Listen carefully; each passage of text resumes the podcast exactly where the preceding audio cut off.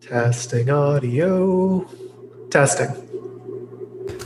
And now I'm unmuted. Hi. Excellent. Hi.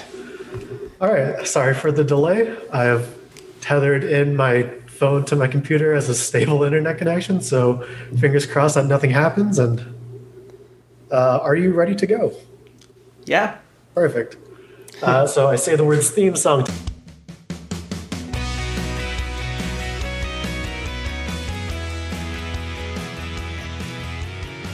Hello and welcome to Hello We Don't Talk Let's Talk, the show where I, Christopher Hua, reconnect with old friends. And today we have the, uh, I'm just going to say talented, Jacob the Groot Majetti. Jacob, how are you doing today? I am doing very well. And yourself? Oh, I am. I'm less panicked than I was about ten minutes ago. Luckily. uh, so, welcome to the show. I think the last time I saw you was either.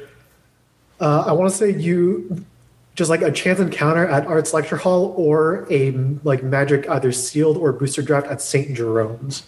Oh, I don't think it would have been a booster draft at St. Jerome's. Um, so, but yeah, probably sometime early in our, um, I, I don't know, sometime during the careers. undergrad at UW. How is the mic level? I'm noticing clipping things. Let me see if I can adjust this. Uh, mic okay. levels sound good to me. okay. They all get normalized out in the wash anyway, so it should be uh, shouldn't be any issues. But uh, yeah, uh, so it's probably been a solid like eight years since we since we've spoken. um, yeah, basically, fill me in on how your life has been these these last nearly a decade. Nearly a decade. Oh boy, oh boy. So I guess, uh, yeah, about eight years ago, I would have been a couple years into undergrad, um, and I uh, would maybe have switched at uh, around that point. Uh, I had been in a geography program, a geography major, and I switched into music at University of Waterloo, um, and ended up. Uh, taking a very long time to finish the degree just because I could, I guess. Um, there was a plan to do five years just because I would have more time to do ensembles and things like that. And then the five years passed, and I was like, well, what do I do now? I, there are more courses to take. I guess I could take more courses. And then, uh, and then a couple of gap sort of years followed where I did uh, a bit of music teaching and a handful of other things. And then, um, uh, about a couple of years ago, I uh, got accepted to do a master's at uh, at McGill University in music That's theory, great. and so I have been doing that for the last year and a half. Oh, what's the timeline on that sort of completion? Yeah, so um, it's uh, we're kind of coming up right up to the end of the coursework. This is my final term. It's a two year program, and then it depends uh, how quickly I get my thesis done as to uh, when the degree actually gets conferred. Gotcha. assuming I get the thesis done, I, I'm pretty sure I will. But Uh, what does a thesis in music theory look like? So I'm trying to figure out exactly what mine will look like at this point. Um, I don't know. It's going to be um, an analysis of a piece or a few pieces or a, a, a body of music. Um, and I don't know, probably 40, 50, 60 pages of writing. And then, but also like supporting musical examples, musical analysis stuff. Something along those lines. Gotcha. Now, the the set of things that I remember most about you as like, uh, or like things that you're interested in, inc- included like music, uh, Magic the Gathering. I think there was like, uh, uh, per, like high level professional StarCraft in Korea for a period. Uh, that was a uh, watching that, not doing that. Oh yeah, of course, of course. Yeah, okay. um, So when you got in for like a geography program at UW, um, uh, did you have any particular goals in mind in taking that acceptance and then pivoting into music? Um, h- how did that come about to to sort of commit to this other path? right. Well, I guess kind of the main uh, the main reason that I went into geography was I wanted to do something related to the environment, and it kind of uh, worked out weird uh, in that. So I don't know. You can apply to three universities uh, like just coming out of high school, and you like that's kind of the default number of applications they give you. And so I applied to uh, something at Laurier related to the environment and University of Guelph, and um, just because they were local schools and had stuff related to the environment, and I was like, okay, well, there's one more application. Um, and so I may as well apply to University of Waterloo, and then ended up getting accepted. And then I was like, hold on a second, there's a co-op program at McGill um, at uh, at University of Waterloo, co-op program at University of Waterloo, and so that would probably be a useful thing to do.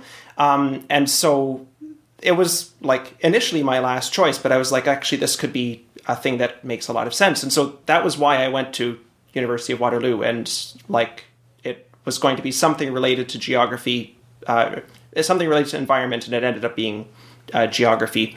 Um, and so the funny thing was uh, when it, uh, it, kind of comes around to, uh, I guess it was the second term of the second year uh, for geography co-op. That's the first time there's a co-op position. I guess I kind of mm-hmm. misunderstood the. Um, like how the streams worked. Well, I, kind of the process of doing the whole application. So I remember looking at a bunch of like all the jobs that are posted. I'm like, okay, well, this handful might be interesting. So I applied to three jobs, and uh, not like and everybody else was applying to 30 or 40 yeah, or 50 and it's like uh, okay well maybe, maybe that didn't work out now at, at this point like kind of the gears had been turning for a while already people uh, people had been saying for a couple of years, like, wait, you're not going into music when you go to university? And I was like, well, I don't know that I could make it in that.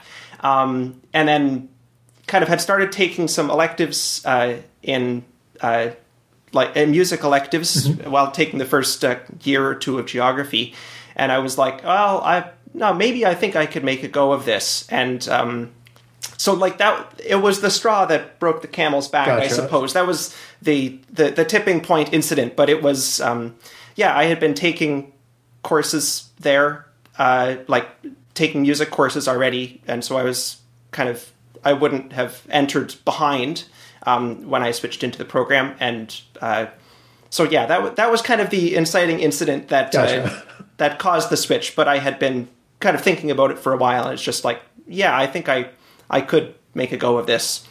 And, and so I did. And you did. um, so, from what I remember, your instrumentation of choice uh, was uh, I remember you for, I believe, fiddle and mandolin. Right. Um, and so, uh, when I was switching to music, um, they had to pick an instrument, and I I thought at the time that my two instruments that I was most competent in were violin and guitar. Mm-hmm. And I knew most classical technique on violin, and so violin was like my main instrument there. But um, yeah, I, I, I kind of I, I, I still describe myself very much as a jack of many trades and a master of none. That I, I dabble in a bunch of uh, different instruments, and so yeah, violin, mandolin, guitar are kind of the three, and then I play a bit of bass, and I've been trying to teach myself piano over the past couple of years, and uh, and even trying to teach myself penny whistle, which has been a, a new hmm. adventure um, over yeah the past couple of years as well, um, and yeah, nice. Uh, so so basically, things with strings and you move your fingers is your is your is the bulk of your repertoire at the moment. Yeah, things with strings is uh, summarizes most of it. Yeah. Um, so you're situated out in Montreal then now for McGill or remote studying? So I I was there for um, well yeah I guess six or eight months, um, and when the pandemic hit, uh, I retreated back to downtown Kitchener, and gotcha. so uh, yeah, currently back at my parents' place because there's not much of a reason to be anywhere Elsewhere. else Makes at sense. this point. Um, Montreal has so many wonderful things, but uh, yeah, very few of them you can responsibly do during a pandemic, and so um, I'm looking forward to moving back there when I can. Gotcha. But uh, yeah, uh, sheltering in place for the time being. how how's the family doing? You you are one of the few people that I know who's like familial homes I've been to. Right. Yeah, people are doing well. Um, my uh, my sister has uh, moved off. She did a Um, she went to teachers college and is now just starting to teach in uh, the school board around Co- whatever Cobourg. Uh, Heck, heck of a time to be a teacher. Like to just get into that. It's it's a strange thing. Um, yeah, she was saying that she was uh, sort of doing a supply teaching sort of thing, and she would cover for teachers, and it would just be like they had to do their prep time, and so they would have assigned her all the work, uh, uh, assigned the class all the work, and so she just needs to like log on to Zoom and. Everyone just kind of sits there and does their work, and maybe once or twice over the course of a period, she'll have to answer a question or something.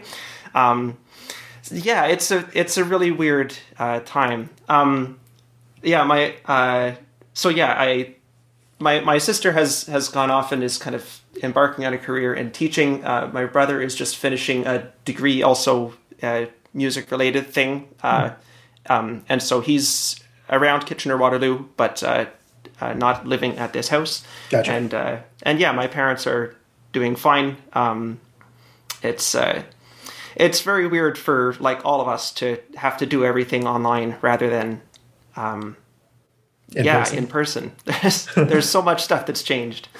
Uh, overall, how has like the sort of lockdown period been for you this last year? Um, well, I've been like I've been pretty uh, privileged, I guess, just that I have uh, I have uh, like a family with a like a somewhat big home that uh, each of us can work in our own rooms, and we have a backyard, and um, so yeah, it's uh, all things considered, things have been doing fine.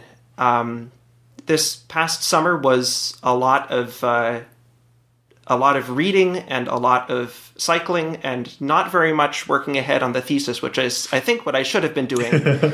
and uh, and now that the weather has become colder, somehow I've uh, I I feel like I'm uh, for whatever reason over the past couple of months have been uh, feeling very productive and uh, like yeah starting to get work done on uh, like academic stuff that is beyond coursework. Like I'm going to need to write this long long paper on something at some point. Um, and so uh, getting things done with that, and I'm uh, started up a website a few months ago and have been posting fairly actively on uh, the blog that I've set up there, um, and posting videos to YouTube, which I have kind of meant to do for a while, but like they're actually starting to get good, I think. Um, so yeah, I, I I'm not sure exactly why the uh, like these past few months Things, have things, been like things have just started to click. Yeah, I don't know. Um, yeah.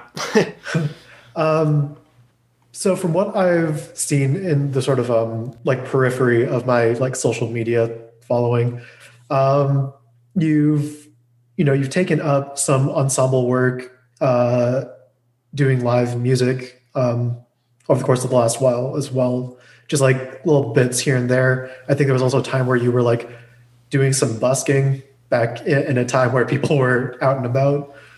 Um, uh, how did you what, what, what was sort of impetus to, to to start doing sort of live performance work for like small gigs Huh. Um, I don't know. It's kind of been so long that I can't remember what the real, like, I don't know what a solid reasoning for it was. I guess just uh, that's that's what you do once you start playing music. No, well, so I can tell you a bit about my busking because I have I have done that for a, a long time, and, and I think this started near the end of high school. Um, and so yeah, my family we lived near the Kitchener Market. Um, and like growing up, we had seen uh, a number of buskers that were just there. It was uh, what was the the banjo man Curtis Tulk was at the Kitchener Market every week for for decades, and so like. I don't know. We would be in elementary school and we'd go, "Oh, we have to go see the banjo man," whenever we go to the market. And so uh, once I started getting good enough at guitar, which kind of happened uh, later in high school, um, it's I think my parents probably prompted me and my sister to oh yeah, you guys should get licenses so that you could play at the Kitchener Market. And so we um, that became a habit, uh, and yeah, for four, five, six years, basically wow. every week, we were at the Kitchener Market on on Saturday morning for three or four hours, and that uh, that was a, a really fun time. It it kind of started out that uh, my usually it would uh, be mostly me, and then my dad would often join me, and uh, he would just take his guitar, and I would have my fiddle, and uh, and so we would just play for a couple of hours, and then um, then there were other musicians who were like, "Oh, hey, well, we should." Like I have my harmonica. I just happen to have a harmonica on me. Like, can I sit in with you? And then this guy happens to be like a very good harmonica player Ooh. and he's like i also play percussion and stuff and so so he kind of gloms onto the group and so now we're a group of three and but we get to know all the other people at the kitchener market all the other musicians who are regulars and so frequently like we'd we'd spend a half hour or an hour where we'd call over the other couple of people who play fiddle Just one- music as just oh well let's play stuff band. together yeah exactly it was it was a great time um and uh, kind of near the end of my undergrad when I uh, moved out of my parents' place and uh, I was further away from the market, and so that kind of started to trail off. Um, but yeah, that's that's a thing that I uh, even kind of in the last couple of months before the pandemic set in, um, I had been busking in the Montreal Metro, which is also kind of a really cool system um, Yeah. that they've got there. Um, but yeah, I so um, yeah, so we would be playing, and then if there were small gigs and stuff, like it would just be people coming by being like, okay, like uh, I know someone who's having a wedding and they need music. Like, do you guys play wedding stuff? So, okay, yeah, we can play wedding stuff. Or um, it would also be like I don't know, neighborhood festivals and stuff like that. It's like, okay, well, this is a, a good way to kind of be involved in the community. Um, I feel like there are many musicians who do way more gigging than I do. Um, and I, this has kind of been a thing that I've been trying to crack and unlock. And uh, it's, uh, yeah, it's, uh, it's something that I really would like to do more of. And uh, of course, now everything is a little bit, uh, Oh yeah. there are a whole lot of plans or things that you're aiming for. It's like, okay, well, maybe let's uh, put this off for a year or two or something. um, does that uh, does that kind of get at your question? That absolutely actually answered my question. Um, yeah, very very cool uh, sort of genesis. Um, uh, you mentioned that you started uh, popping out videos onto YouTube. Um, how how have you found content creation as like a uh, do you do it on a sort of like regular weekly basis or is it just kind of like as as inspiration strikes? Um, it's uh, it varies. So there there was a stretch where I was like, okay, I need to start a YouTube channel. This was about five years ago or so, and I was like, it was a summer, I'm like, I'm just going to post a, a fiddle tune to YouTube every day, and so Every like, day. I went I, I went from nothing just to like uh, like zero to seventy right away, and uh, so so that that worked for about I think forty days, and then it it just kind of stopped, and then kind of every couple of months I put together another something, um, and then that kind of stopped, and then it was uh, it was when the pandemic started that I'm I was like, well, I need some sort of musical output stuff, and so I then I I was like, okay, well, I'm going to do one a day again. And so now, in, now instead of uh, fiddle tunes on the fiddle, it was uh, mandolin tunes on solo mandolin. And so so that lasted for about forty days ish, and then um, and then kind of things. And so uh, though I I don't know, I've been hearing from other content creators uh, and stuff that it, like it really is important to to put things out there regularly, and I've kind of been trying to transition into that. And so um, so over the past uh, couple of weeks, I have been like, okay, I I. I, so I feel like the the thing that I need to do, like I play to my strengths, like as a jack of many trades and master of none. What's the thing that I should be doing? Not solo mandolin videos because I'm I'm like an okay mandolin player as far as things go, but I know all these instruments and I know music theory and stuff. I should be doing multi-track videos and cool arrangements and stuff. And mm. so, um, and so, yeah, like over the beginning of this year, it's like I'm going to do one a week, and um, and so that that is the current plan. I've kind of got my commitment mechanism. I started a mailing list, and I told everybody, okay, there's going to be one a week, and uh, like if I don't include a link to this. Uh, whatever multi-track video I made, I expect a, a passel of angry emails saying, "Where is my multi-track video?" Um, and I've committed to doing that until the end of April. I think I said, and so um, that that is the plan for the next while. I, I think that will be a healthier, a more attainable thing rather than like yeah, run, easing run, run, run, run, stop. Easing off the gas a little bit. yeah, yeah, yeah. yourself. um, I had a follow up and it slipped my mind. Um, so, so the other thing that I typically associate with with your interest is is Magic: The Gathering. Um, has that fallen out of your uh, of the things that you do as like a pastime, or is it still is it still there? Um, doesn't happen nearly as often as like uh, I, well, it you and to. I, when we were in high school, like oh yeah, that was a daily lunchtime activity. Very much so. Um, that it certainly happened a lot less than that uh, when I like I don't know continued on to some degree, but uh, yeah, there were a couple of years where I didn't really play much, and then over the past year or two, it's been like okay, well, if I can find a game here or there.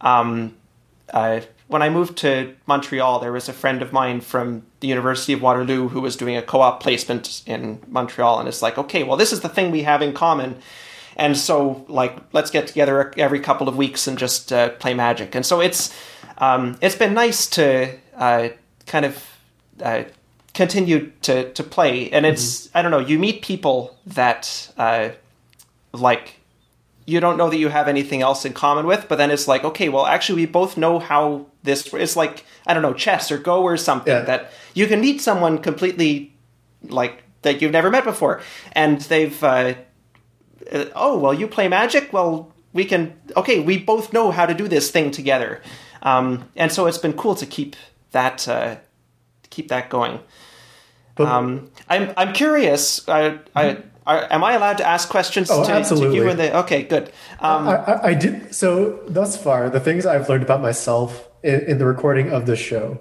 is that I'll usually spend like the first 30 minutes uh, engaging in, in in allowing the the guests to speak about themselves, and then I'll rapidly like run, realize that okay, I've I've no further questions, and then I will I, I pass the baton to to allow the the script to be flipped, as it were.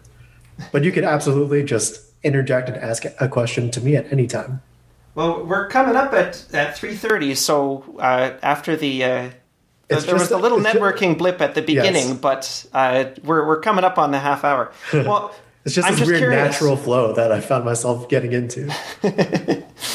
um, uh, well, on the same topic, I'm curious whether that. Uh, I, I feel like that's kind of the main way that we interacted while we were in high school. Oh, for uh, sure. Other... I, I, and even in grade eight. Um, yeah. So, yeah. So, so my my magic playing through the years has definitely seen a sharp decline as well. Um, mostly, I like for the entirety of my university career, I guess. Uh, the only times I would really do it were at pre-releases because UW has their uh, sci-fi uh, and like Magic Club that hosts a bunch of events out of MC or some uh, building on campus. Um, so I would, along with Kaz, do the two-headed giant pre-release because it's just like a nice, fun, casual format. We don't need to beat ourselves up too bad, and there's a lot of weird, fun interactions that happen in a multiplayer uh, scenario. Um, so yeah, just like shelling out 40 bucks for the two headed every uh, like four to six months or whatever the release schedule was. Um, and then, you know, recently, uh, Magic finally got, got out of like the MTGO and, and launched Arena, which is a much more visually appealing uh, way to do that. So I did that for a solid uh, like month or two, and then kind of fell out of it because uh, uh, just to favor uh, other video games, um, mm-hmm. and also just like taking one v one losses uh, kind of hard in like a, a ladder scenario, where it's like, man, I, I I just misplayed that so terribly. But um, yeah, so so it's been a while since I've I've really looked at Magic. Um, uh, as you may or may not recall, um, uh, I also play like a lot of World of Warcraft, and you know, being a bunch of nerds playing World of Warcraft, uh, obviously there's a bit of overlap when uh, or when it comes to playing Magic the Gathering. So I, I'll like hear bits and pieces about like current, you know, standard or modern formats uh, for people who do still actively play and just uh, check in every now and again to see, you know, like what's something cool or absolutely busted. What are people complaining about? Um, and yeah, that so so it, it's just kind of been off to the side for the most part uh, in my experience. It's it's interesting because went from playing Magic uh, in high school was there was a stretch where it's like any disposable income I have, allowance or busking profits or whatever. It's like, well, what do I spend? Okay, I'll I'll buy more Magic cards or whatever. And when I got to university, it's like, okay, well, I need to work, and so I would try very hard to um, find ways to play that didn't involve spending money, like mm-hmm. the shelling out forty dollars every pre-release sort yeah. of thing. So. Um, like yeah, it's interesting cube. that I was I would take like the pre-constructed decks um, and just like I don't know, like I, I really enjoyed deck building mm-hmm. um, yeah, throughout high school, but also like kind of continued to to do that, and so uh, there would be a lot of like well, it wouldn't be constructed like casual constructed, I guess. Mm-hmm. But then also, I don't know if you ever came across the format, the stack. Yes, I believe we we we played that together a couple of times. Okay, right. So everybody draws from the same deck of mm-hmm. cards, except anybody can draw any basic land at any time, like replace a draw. Mm-hmm. And so I just kind of dug through my collections, like let's take out the very best commons and uncommons and make a big. So we have like 500 single, yeah, just like cards. this pauper stack. And um, that uh, that had been like a really big favorite, um, like kind of among the the little bit of a magic playing scene that I found at uh, at Conrad Grebel College, which is where the That's music program at UW runs. Um, and so, um, so yeah, it's interesting uh, that I I very much made an effort to like let's. Uh, I, I have invested in all of these cards. Let's mm-hmm. kind of wring as much fun out of them as we can. um, Actually, the the interesting thing is, do you still have all your cards? Oh yeah, they're in uh, several boxes in a closet in my bedroom. Um, I dug through. I guess uh, this is one of the things that you have time to do during a pandemic. dug through my collection and kind of looked up all of the rare cards. Um, and was like, is there anything that is over like I don't know two or three dollars? Because mm-hmm. like I don't know, you hear when you're buying Magic cards when you're in high school, it's like, well, these are an investment in the in the future, and you can. Oh yeah, like this this dual land is worth like twenty dollars. It's great. Yeah, and uh, and so and then I I look on a list of like commons and uncommons that are worth more than a dollar or something like that. Pull out all the cards that like mit, uh, uh, like match those criteria, mm-hmm. um, and are in like some decent condition. Yeah, well, and basically all of my cards were in decent condition because I had sleeves and stuff. So it it worked out to like one or two percent of the cards in my collection, and like sold them for like thirteen hundred dollars or something oh, wow. like that. Yeah. And so I, I, think it's less than I spent on the cards originally. But on the other hand, I still have like 95% of my collection. Mm-hmm. Um, and it was, uh, I, I think my parents, when I was spending all this money in high school, they were probably thinking, "Oh my goodness, he's throwing his money in a hole," and uh, it, not exactly so. so I was I was pretty happy about, like, pleasantly surprised that that actually uh, worked out like that. Just like converted to a bunch of loonies, put it in a bucket, put it on the kitchen table, like investment. But yeah, that's cool. Uh, I think that's like the first time I've heard any of us, like the the people who played Magic at like Courtland or Cameron Heights, actually like liquidating their inventory in any way. Um, yeah, I have not looked at like the value of anything that I've had in quite some time. very It's- curious. I'm, I'm very curious about what the what the current state is. Yeah, it's uh, I, I, it's a, it would be worth taking a look at. Like, I don't know, it, it, it takes a long time to sort through them. Oh, yeah. but, um, yeah, that's uh, you, you should look into that. Will do. Uh, coming into this, uh, is there anything else you wanted to discuss? Um, yeah. I, I, so, uh, well, I would just kind of be curious to know what you have been up to. Um, Fair enough. Yeah, it's been eight years or something like that. And so you were halfway through an undergrad at UW in something? Yeah, so I got into uh, math at UW as like a sort of alternate uh, acceptance offer because I didn't get into the things that I actually applied to, which I think were like accounting or like business courses. Because you know the, the the mindset coming out of high school for me was just like, okay, gonna go get a degree in some kind of like big industry, gonna make a lot of money with a salaried position, and everything's gonna be everything's gonna be just peachy. Then they didn't accept me for anything, so it's just like, okay, well, we're just gonna get a degree. We're we're gonna move the goalposts a little bit based on uh, what is available to me. Uh, so then I get in for uh, honors mathematics, crush the first year, um, and then second year comes around, and like you know there, there's there's a difficulty increase. Like the the things that we need to learn are a bit more abstract or whatever, and I just found myself having like a a pretty difficult time in sort of retaining um, uh, the the lesson plan. Um, so I like kind of stumbled through second year, hit third year, and it's very it's much more of a wall. Um, So I, I I took a break at academic leave, uh, picked up uh, some jobs here and there, um, worked the night shift at Azairs, which I probably won't be doing again anytime soon.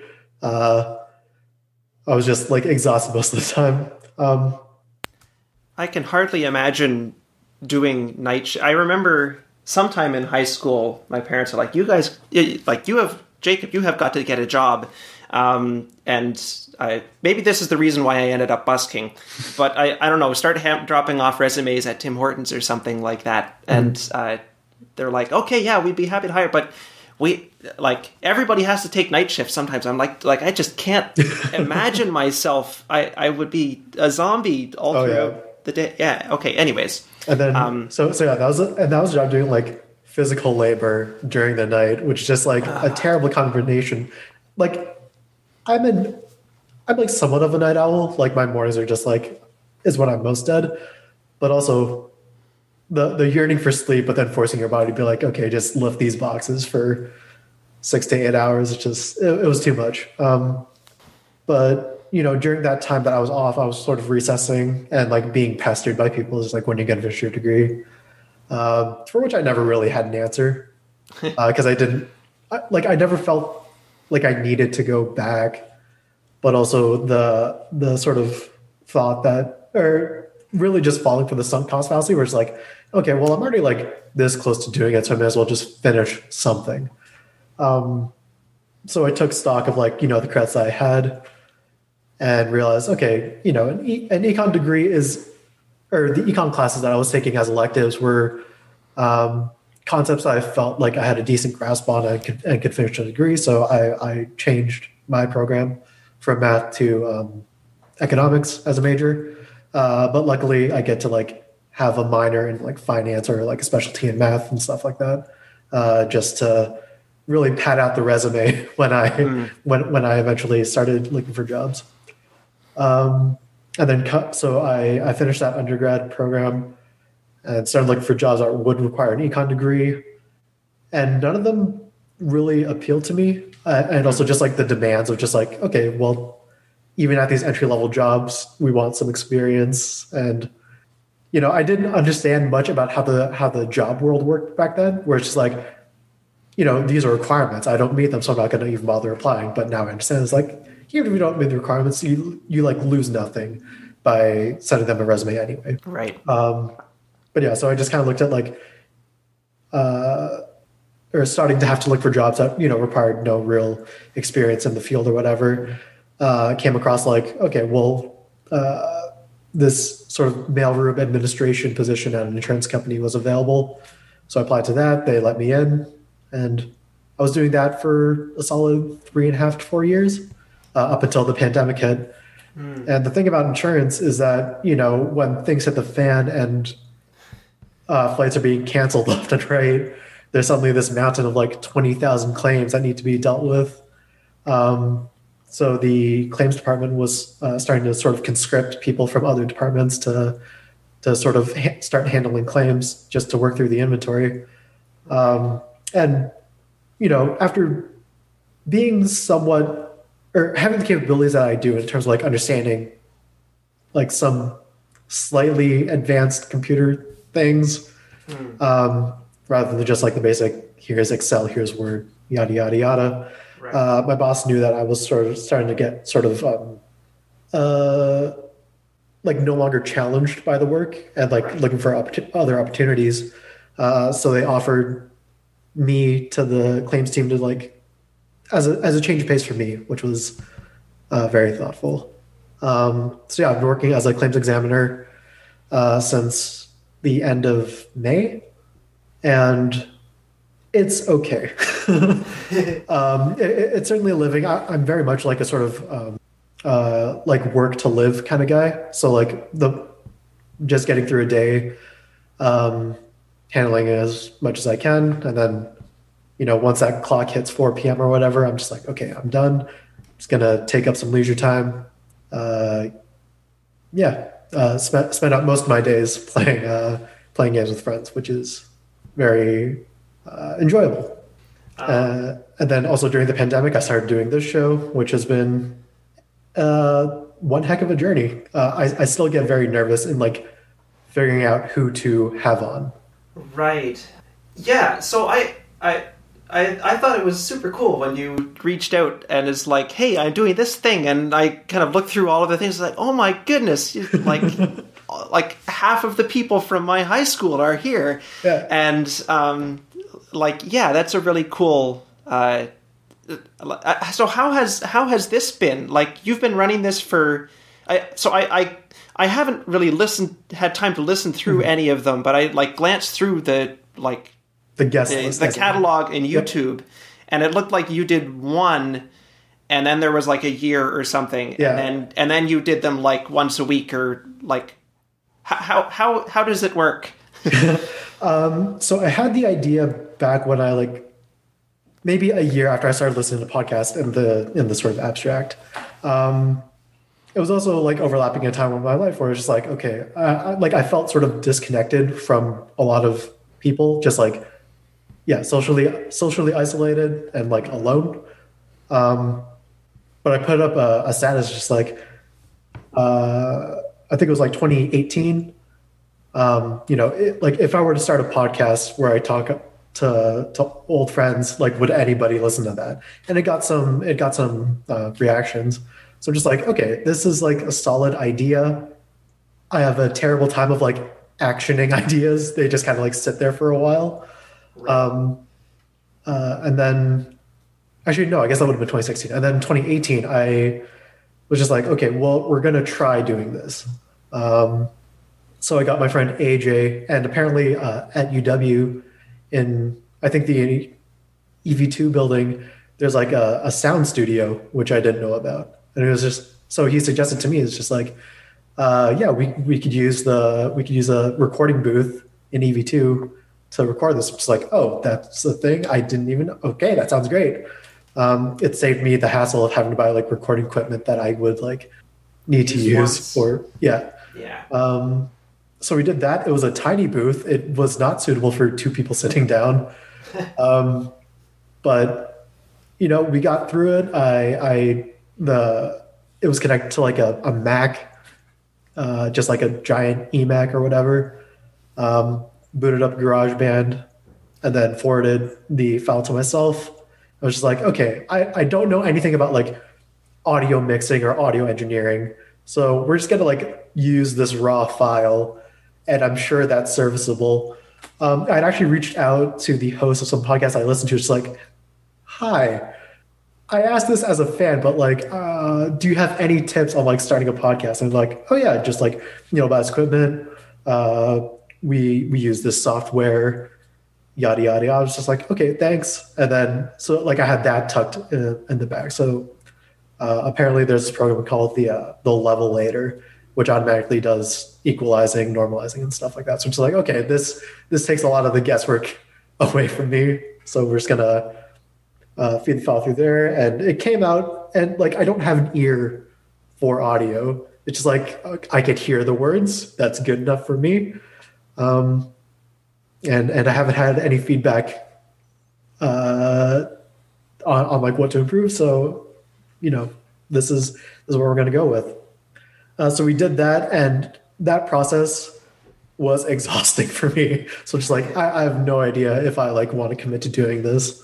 Um, so I went back on the back burner for a while, and then the pandemic hit, lockdowns were in place. I'm just like, okay, I kind of that that was when I like felt like I wanted to do it again because, you know, nobody's doing anything. People people have been restricted in their in their ability to uh, go out and do things.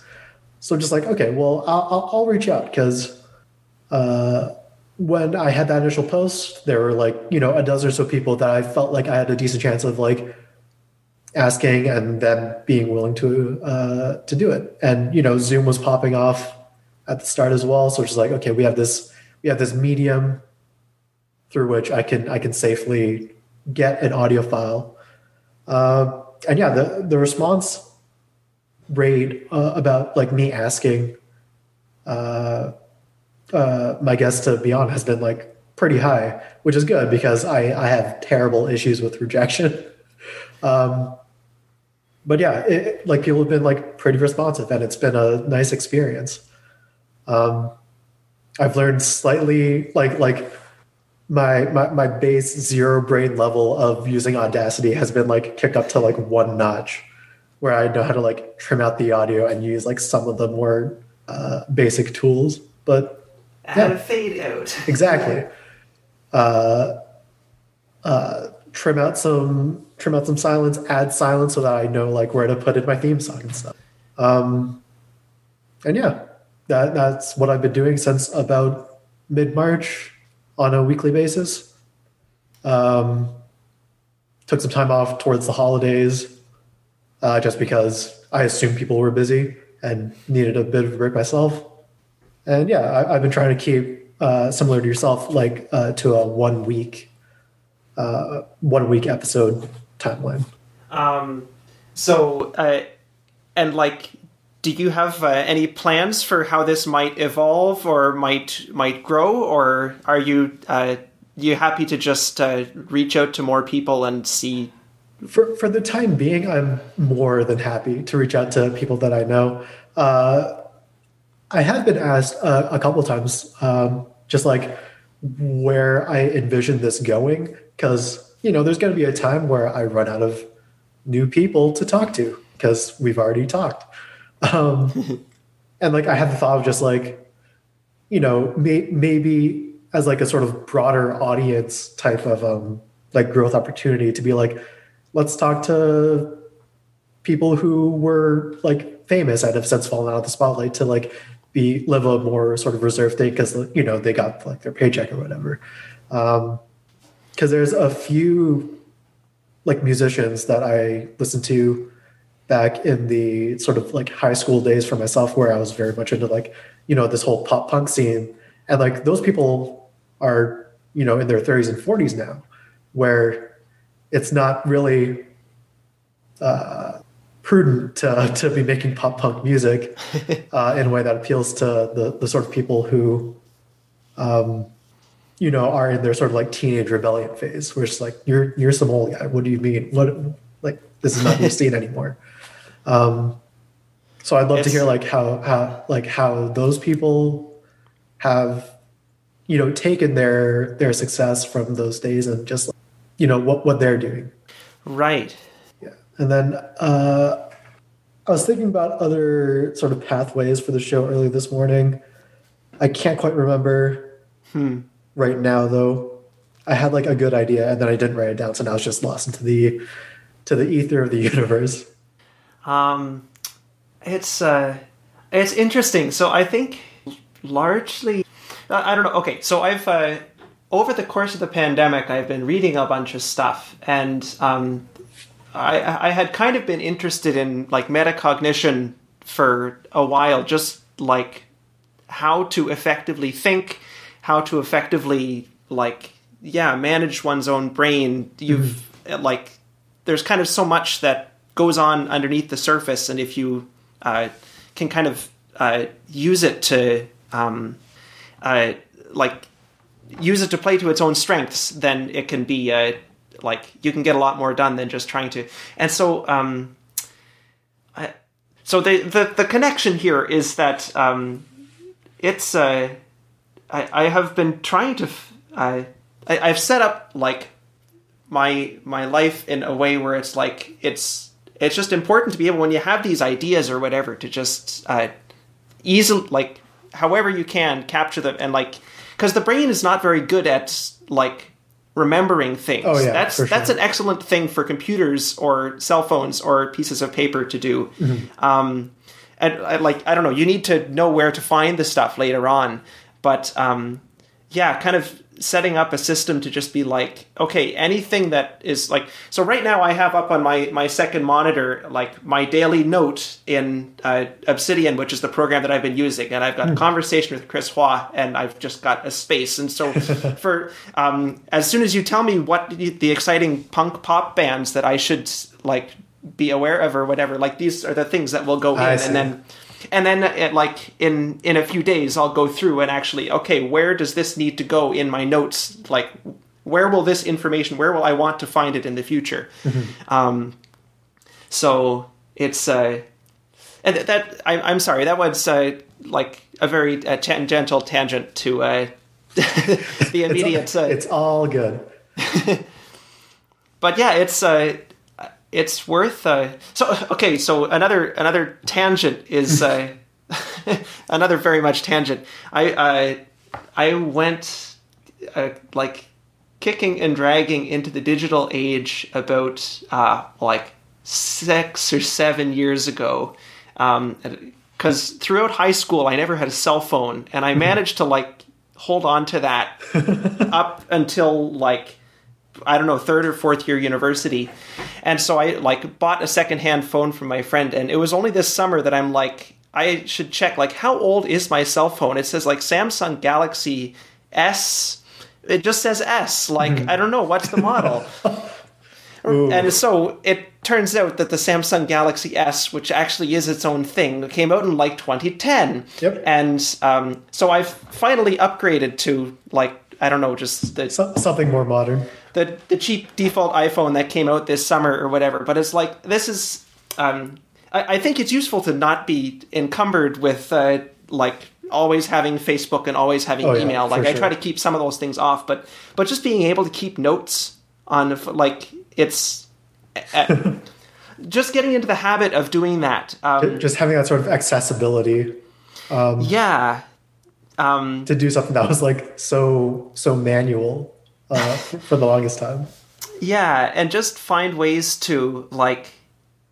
Uh, people are able to think better when they're able to like externalize things. It's um, what's the book that I read? Uh, there's an excellent book that I think is applicable to a bunch of things beyond just like the title, but it's called How to Take Smart Notes mm. by Sönke Ahrens, and he argues that um, like writing is necessary for kind of complex Encoding. thought that you need to be able to put things down. The brain is very good at like smoothing over inconsistencies or whatever. It's only when you, well, to some extent, when you have to explain it to someone, mm-hmm. but especially when you put it on paper and it's like, okay, wait, I need to, and, and so, but the idea is that you, um, like, yeah, the the the brain is is an excellent uh, tool for making connections and uh, it's not a useful tool for remembering things and you should just have them all out on on a phone so you can like i don't know put the thing in and you don't need to think about it.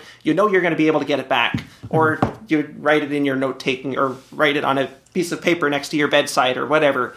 Like um, I, I think that's been really maybe that has been part of why I have been able to uh, Feel more like productive. write blog posts and put YouTube videos up and stuff. It's just like whenever there's an idea, it's like okay, I should I need to capture this and, and put it someplace and I can pick up then later on, Mm-hmm. rather than having to hold a single idea in my mind and work on a bunch of things at once. Uh, just tangent off of your tangent. Um, Excellent. when I wound up going back into like finishing my undergrad, um, like for the first few years, I was just like taking notes on my laptop. And I think one thing that I learned about myself was that like if I physically put pen to paper, I I retain and encode like that that information so much better. Cause just like I, I think on a on like a laptop, it was just like more automatic. Where it's like, okay, we're just gonna put these things in. Um, whereas like with pen and paper, it just like felt more deliberate, and I was like paying attention. Right. End, end of statement. Yeah.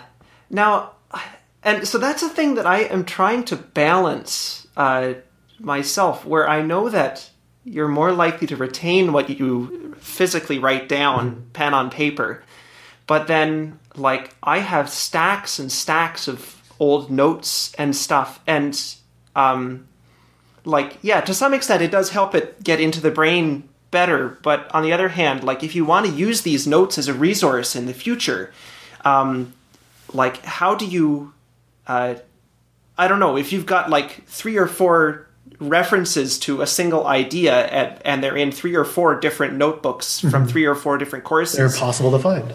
yeah, exactly. And so it's a it's a challenge to uh, figure out like so right now uh, I have uh, I've been using this software since this summer called Obsidian, where it's it's a little bit like constructing your own personal wiki, um, where yeah, I'll I'll take notes on any books that I read or notes on like conversations, whatever I come across during the day in like a daily note, and then you go through and it's like let's actually put these things in their own like um, each each uh, kind of you, you put together a bunch of uh, little notes and each of those has is on a single topic and kind of all the things that relate to that topic. As you learn more things you slot them in. Gotcha. and really the goal is like uh, you organize it based on uh, like what, what's the the question that you want is like is not like where does this information go? But like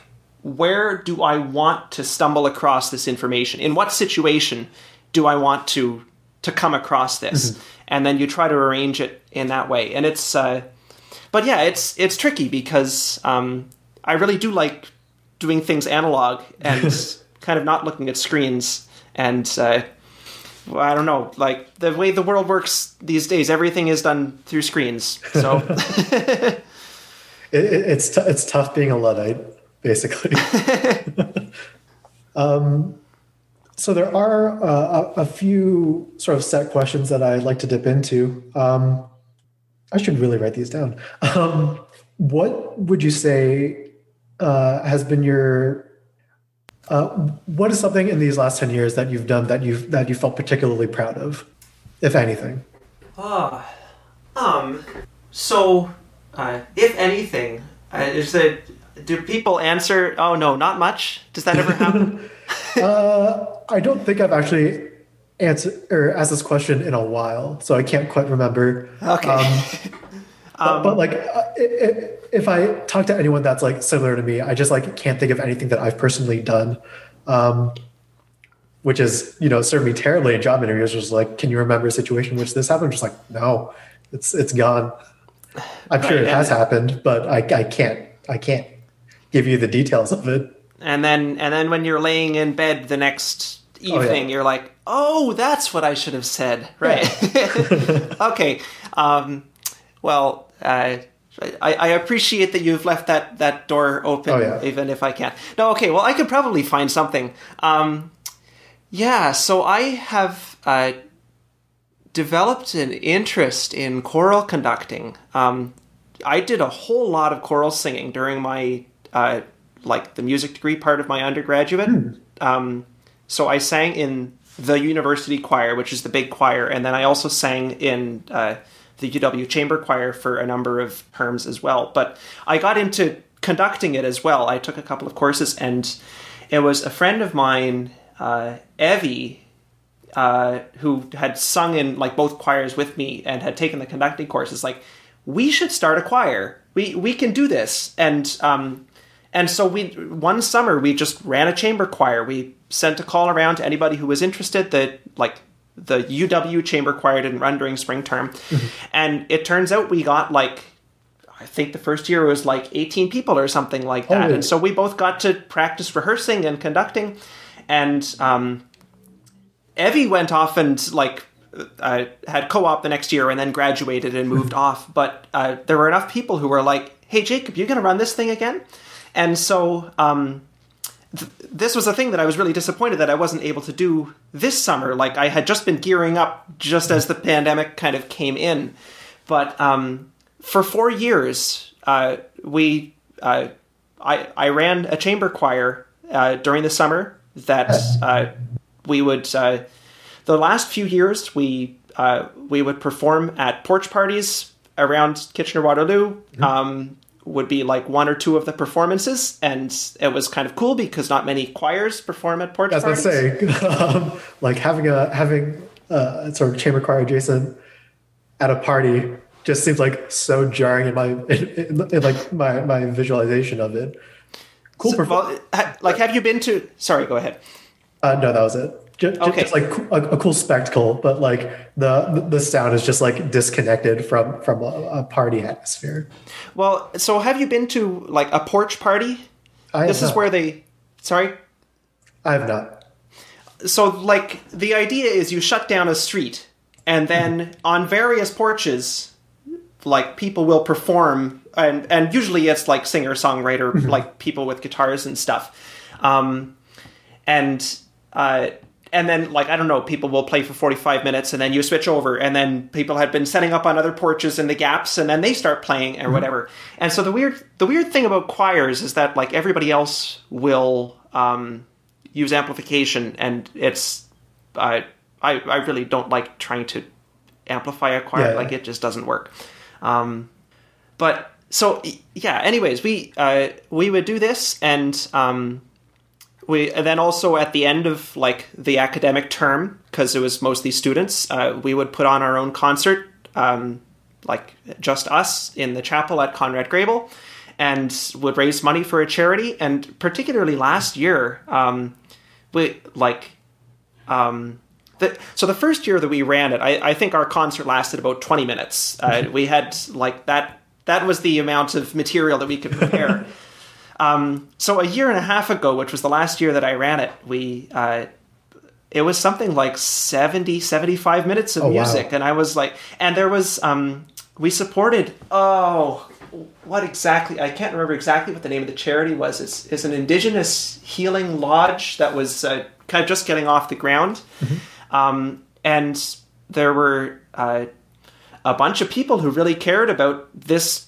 particular. So we were like, we're going to support this. Uh, because uh, a few of the uh, members of the choir had mm-hmm. like suggested like this what's the charity that we wanted and um, like the chapel was packed it, it was it was actually yeah. a pretty rough time because it was really really hot and then everybody was in the chapel and then we had like an hour and a half of music and we had someone talk in the middle and they went and wanted to to like just sing an honor song and like which was amazing um, incredible to like have that level. So anyway, like we we raised a whole bunch of money. it's like, wow, how did this actually come together?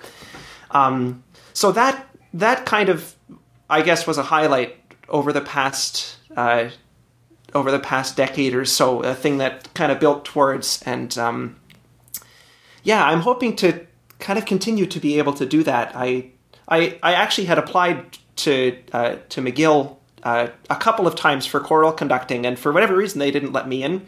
Um, I guess I need to direct more choirs before yeah, I more more credentials apparently. Even though it sounds like you you, you got some you got some history, and so it's incredible. Yeah, so that was uh, hopefully when like and yeah, uh, the real problem is that like singing is one of the worst things to do uh, for spreading coronaviruses, evidently. Yeah. Um, worse than coughing. so had, had had Alex Beinzinger on, and, and she was lamenting the uh, the inability to really get much done in terms of like um like a cappella or choir or whatever uh, in the region because of the uh, the pandemic. yeah, because we, the two of us had. Oh, hold on. How exactly did this work? Yeah, she was involved in the Grand Philharmonic Choir to at least some degree. Where where did I come across? We start. Yes, we have sung together in choirs over the past few years, and um, I can imagine Alex being about as uh, disappointed as I am that you can't get together and sing anymore. So to, to sort of take the opposite stance of the previous question, um, what is a, a challenge that you have uh, overcome or are currently facing, if there are any, if there are any? Yes. right. um, huh. Well, kind of the the thing that I'm just trying to figure out at this point is like, um, I maybe this is not exactly the answer to exactly the question that you posed, but um, ju- just trying to figure out how to properly do something useful in the world for other people. Like I, I really like learning, um, and I think I have spent a whole bunch of time spending an extra year at Cameron Heights, and then spending like two extra years at at UW during the, my undergrad, and like I I feel like what's the next thing to do? Well, I guess I'll do a master's or whatever. Um, and just trying to figure out How to parlay that are- into sort of uh, sort of like an external uh, impact. Yeah, that it's uh, like I, I I think that there's a whole lot of value in lifelong learning, but uh, I want to make sure that it's not just about me, about me learning things. Um, that I'm able to actually put things into practice, um, and s- like to some extent, I've been able to do that, like by playing at the Kitchener Market and like people. Uh, say that it adds to the environment and like it in- improves their experience enough to toss a couple dollars into the case. And then also things like putting together a choir um, but yeah i'm i'm coming up to the end of the master's degree and i'm like um, this has been a good experience but i i certainly don't plan on doing a phd immediately. Maybe that will happen eventually but like this is uh, enough of the like really serious academic stuff for me for for for the time being. But it's just like um how, how am i going to make a career in music? Uh it what yeah during the pandemic but also just like i feel like i've just barely been scraping along teaching a few music lessons and doing a few gigs and then busking every once in a while. And at some point i'm going to need to actually actually put something proper together or get a job or like so th- these are the things that i'm thinking about right now and Just- just, like Uh, so, so like the difficulty in in figuring out what to do with the knowledge that you've acquired. yeah. And and and to make it kind of to contribute to society in general um to yeah if that makes sense. Yeah, it's it's it's definitely a, a common struggle in terms of like finding one's place in in the world. Uh, I hope you find it. Thank you. I like I this is this is not to say that I am not optimistic. Like I think that uh, I I think that there are going to be things that I got I don't know, I just need to remain open okay. to the opportunities as and hopefully as the world kind of opens up over the next months or years as vaccines and we just kind of get in order um yeah but Yeah. it's uh it it i guess it's just kind of an uncertainty thing that um it's it it feels it feels like i'm just spending the past year like sitting on my hands being like okay waiting for things to start up again Yeah. um it, it, it's definitely like um, one of those things where you know as you as you get like more experiences and get to like do more activities that the opportunities sort of present themselves, um, and, and, like a path becomes clear. But you know, get, given the state of the world, it's it's definitely uh, an, an an impediment. Yeah. Um, there. Uh, well, kind of. This is a a weird a weird minor tangent. I do have a story about um, kind of being open to possibilities and not really going looking for them, and then just them happening. Um, Speak on that. Yeah. Um, so th- there were a couple of years that I uh, kind of at the end of the undergrad. Um, I worked as a research assistant for someone um, yeah, for for a professor at the University of Waterloo, and the way that it came about was um, so this is a, a, it was a professor who taught the early music course at University of Waterloo, and I like medieval and Renaissance music, and so I I took the course as part of my requirements, and I was like, oh, this stuff is just wonderful. Um, the next time the course got taught, I was like, I don't have like too much in my schedule, like. Can I just sit in on the class again and like hear the material again, listen to the music again. Like, I think this would be, I, I just enjoy the material so hmm. much. She's like, okay, well, sure, yeah, like you're welcome to sit sit in on the class if you want. Um, and then I, well, okay, but okay, so there there actually is one thing. Like the last half hour of the class, it overlaps with like my language requirement, and I'm hmm. taking Latin. And so hmm. I've I've got to leave halfway through, and she's okay. Well, that's not a problem. Just kind of sneak out quietly. Yeah. You're not even supposed to be here. Just just go. the end of the term, she's like, okay, so um, I'm looking for research assistants. I we're going through and categorizing um, and transcribing these Gregorian chant manuscripts, and I'm looking for someone who is interested in early music and knows a bit of Latin. Um, and uh, so yeah, that uh, per- I guess evidently. I was a natural person to ask, um, and so I ended up ended up doing that for two or three years, probably longer than I should have. I should have like gone from that and then kind of pivoted on to the next thing, kind sure. of in hindsight. But uh, there was a it was an interesting project uh, in that I needed to. Yeah, there are all these scans of old manuscripts from like um, I don't know most of these stuff. Well, I don't know eighth, 9th, tenth, eleventh centuries, like kind of that span. Um, and kind of the eventual goal is like we want to be able to just kind of like optical character recognition, but for handwritten manuscripts. And so, to some extent, it's useful to just have these things copied down. We need to like transcribe the neumes, which like the old notation, which was on mm-hmm. four lines rather than five lines, and um, like turn it into notation from nowadays, and then line mm-hmm. up all the words underneath it, and then and the hope is like hopefully after we have a whole bunch of this data, eventually machine learning will advance to a point where we're able to just use all this data and, and, then just train, and then you can just put the scans into the uh, uh, into the neural network, whatever, yep. and and sort it out. But um, but it was interesting because it was like I did feel to some extent challenged by it. Like I don't know, there were like you have to do judgment calls and like it's mm-hmm. it's kind of spe- um, specialist sort of work. But then it was kind of also a thing that you could do automatically. Um, you didn't need to like hear the notes as you were entering them. You could just uh, copy. And so mm-hmm. I would listen to podcasts and I would listen to radio shows and I would listen to all sorts of music that I had been trying, like, wanting to listen to.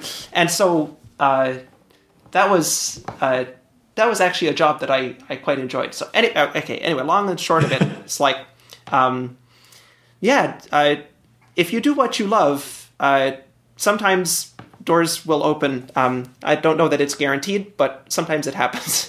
oh yeah, for sure uh, in talking to James Shin, that was something that he strongly advocated for.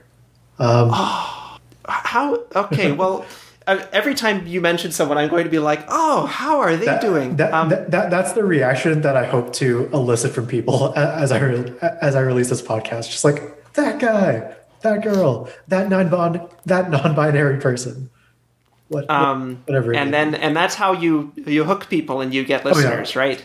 Uh, my, my audience is going to remain as small as possible uh, until I run out of people. and then and then and then I'll either stop the show altogether or or do one of those branching uh, growth opportunities that I mentioned earlier. I I think it's uh, like I don't know, not to unsolicited advice. hey much. hey, I'm I'm open to everything. So, um, look into the branches sooner rather than later. Um, I, I I'm just thinking of like my own situation where I have been putting together these solo mandolin YouTube videos, and I enjoy doing just like simple, like unaccompanied mandolin. Mm-hmm. But it's like I I need to be moving in a new direction, and I can continue to do it. Which like I don't know, every couple of weeks I'll still record and release a new solo mandolin thing. But like I, I guess it. I guess it depends what your goals are. Like you just said that you aren't necessarily trying to grow your your audience. Uh, that's not one of your main goals. But um, I don't know. Like if you're, uh, I, I feel like with the skills that you have, like you could you could use this as like there are. This has opened up possibilities for growth in all these directions, and it doesn't mean that like you don't need to completely exhaust the the one um, the seam in the in the ground as you're mining. You don't need to like get down to the very very end of it before you go off into a different thing. Fair enough. uh, I now remember the the one that I had earlier today was just like, could I feasibly just like talk to strangers in like a sort of NPR mini biography of just like this this average Joe? Because podcast has been dominated by famous people for too long. We just need uh, really any. I remember um, the the thing that led me to like even think about starting a podcast was just like the joke at the time was that like you know it, it's it's such a simple format that like literally anybody can do it, and this is just like this is just a prime example of that. So it's like okay, yeah, we could just like have anybody on. Um, and also the other thing was that like over the course of the over the course of the pandemic, um, I thought about like doing sort of regular Twitch broadcasts because this sort of genre of just like just chatting broadcasters of people who interact with uh, the members of their community uh, was like very appealing to me as someone who, you know, for the most part, the the thing I enjoy most about like just like living and being a person is just like meeting new people. Um, as mu- as much as I like don't throw myself out there in a lot of social situations, the the, the times that I do and and meet new people has been uh, a, a tremendous gift.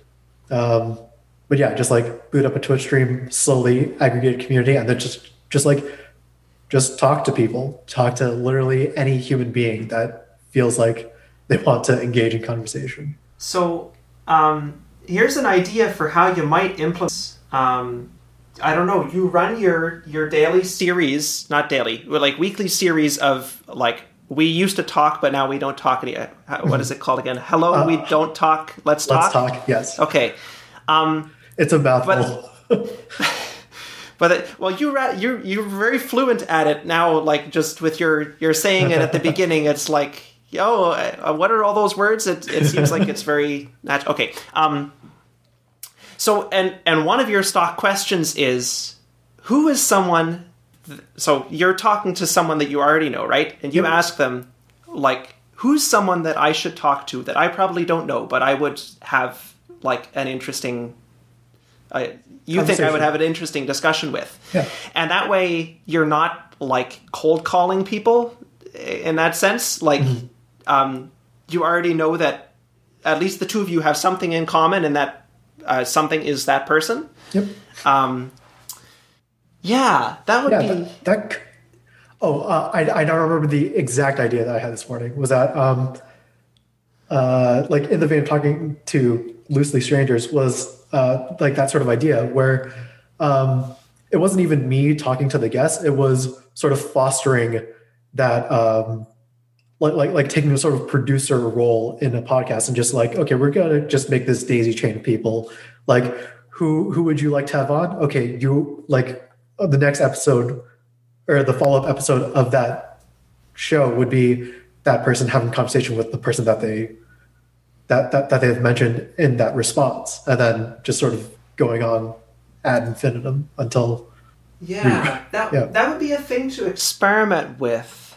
Um, I guess the the reason why that might not work is uh, you have at this point uh, got a lot of experience, Yes. like talking to people, and like you have your your stock questions that you can fall back on in case the conversation kind of runs out. Hmm. Um, like you have experience with this, and I I don't think many people like I don't know if Very, um, very true to just like thrust someone into this. Uh, yeah, position. because if you if you uh, sent a Facebook message to me, it's like, hey, do you want to be on my podcast? And do you want to host the next episode? Yes. right? It, it, that I, I now see how that would be a bit overwhelming.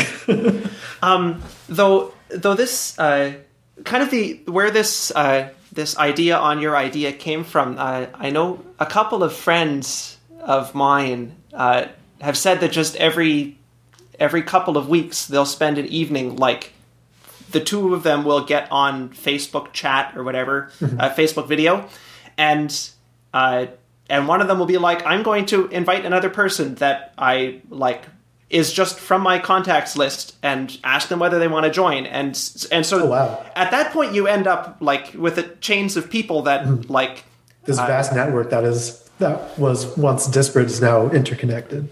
Yeah, and so you get to meet people who, um, yeah, you wouldn't have come across otherwise, but everybody has a connection there. It's like just who would be Very an cool. interesting person to add to this conversation? Like, let's look through whoever's online right now. um, I, I have asked my friends. Uh, I, I don't think they've run it since like they told me about this, but I'm like, okay, next time you're doing this, I'm really I, me in I'm really interested in it. I don't know that I would start it myself, but uh, maybe after I've done it a couple of times. So, so it was. So, so you mentioned it already, but uh, a question that I do like to ask every one of my guests is, you know, if you were to host your own version of the show where you talk to someone from your life that you haven't spoken to in a while and would like to catch up with, uh, who would you like to have on? So if I were leading a thing like this, Yep, I don't need to know who they are in the slightest. um, uh, yeah, I, I I would need to look through a list of people. It's it's one of those uh, things. It's one of like- those. It's one of those brain can't remember things. Well, um, it's very similar to an example that you probably won't be familiar with, but I'll tell you anyways. That um, so like with me playing lots of it's particularly Irish mandolin tunes and and uh, fiddle tunes, whatever. I have spent a whole bunch of time going to sessions. Uh, this was one of the reasons that I was very excited to move to Montreal because around Kitchener Waterloo there is one Irish session that happens once a week. Um, and, and so the, the idea is that like just people who know Irish tunes, like I don't know, colloquially fiddle tunes, but you don't always play them on the fiddle. and people just sit around and they will like play like someone will start a tune and anybody else who knows it will just play along. Gotcha. Um, and Montreal is amazing because they have like four or five Irish sessions a week, and then like four or five Quebecois sessions a week, and a whole bunch. And uh, the connection is the connection, um, where like people will know hundreds and hundreds of tunes. I have a list of like I think it's over 300 now, though probably they're starting to fade because I haven't played at a session. And, um, but it's like, I don't know. You, so everybody finishes playing a set, and then everybody's sitting around, and it's like, hey, Jacob, why don't you start a tune, start a set? And like, and you're The like, the sort of choice paralysis. yeah, like, I know that I've got a whole list of like 300 tunes, and I Can't think of darned if I can't remember one. one of them right now.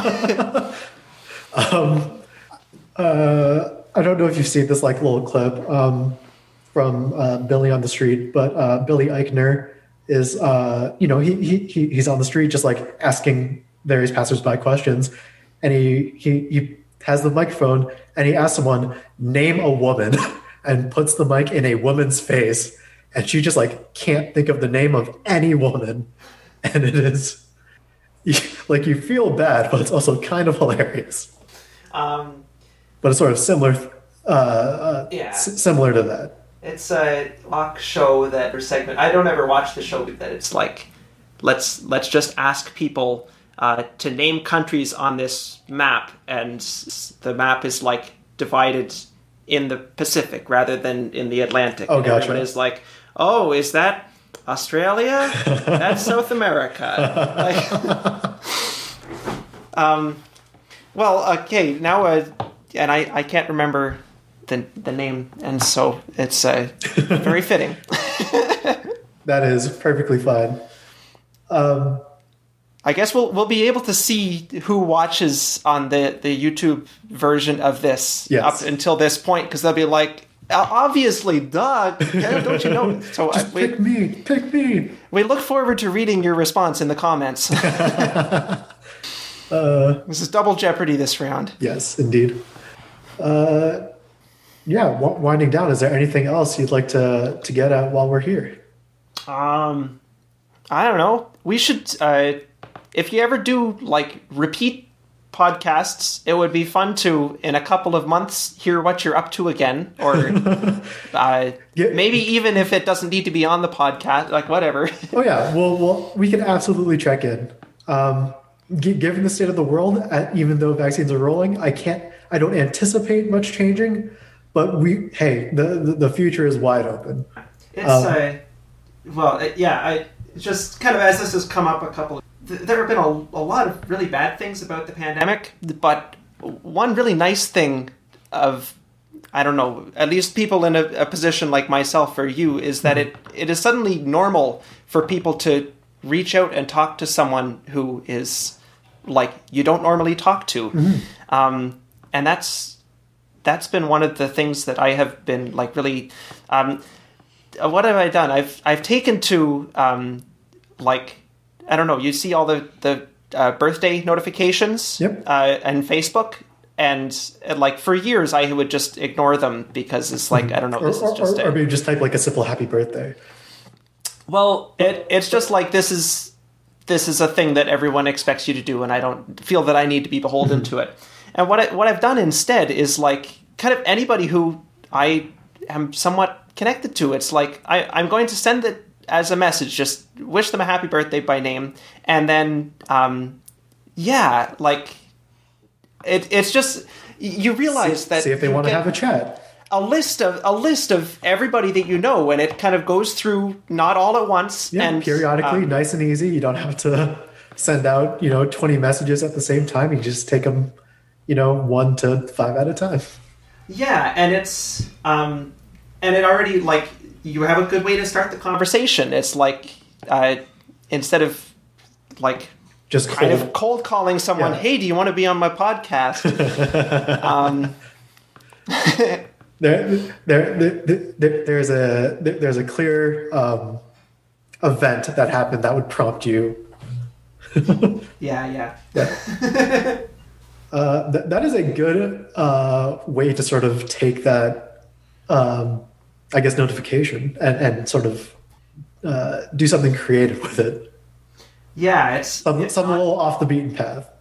yeah, it's it's like kind of if you see that on daily pop up, it's a thing to this is an invitation, this is an opportunity, this is a little door to to open up and, and reconnect with someone who you may not have talked to in however many years. Yeah, that is a that's a beautiful uh, strategy.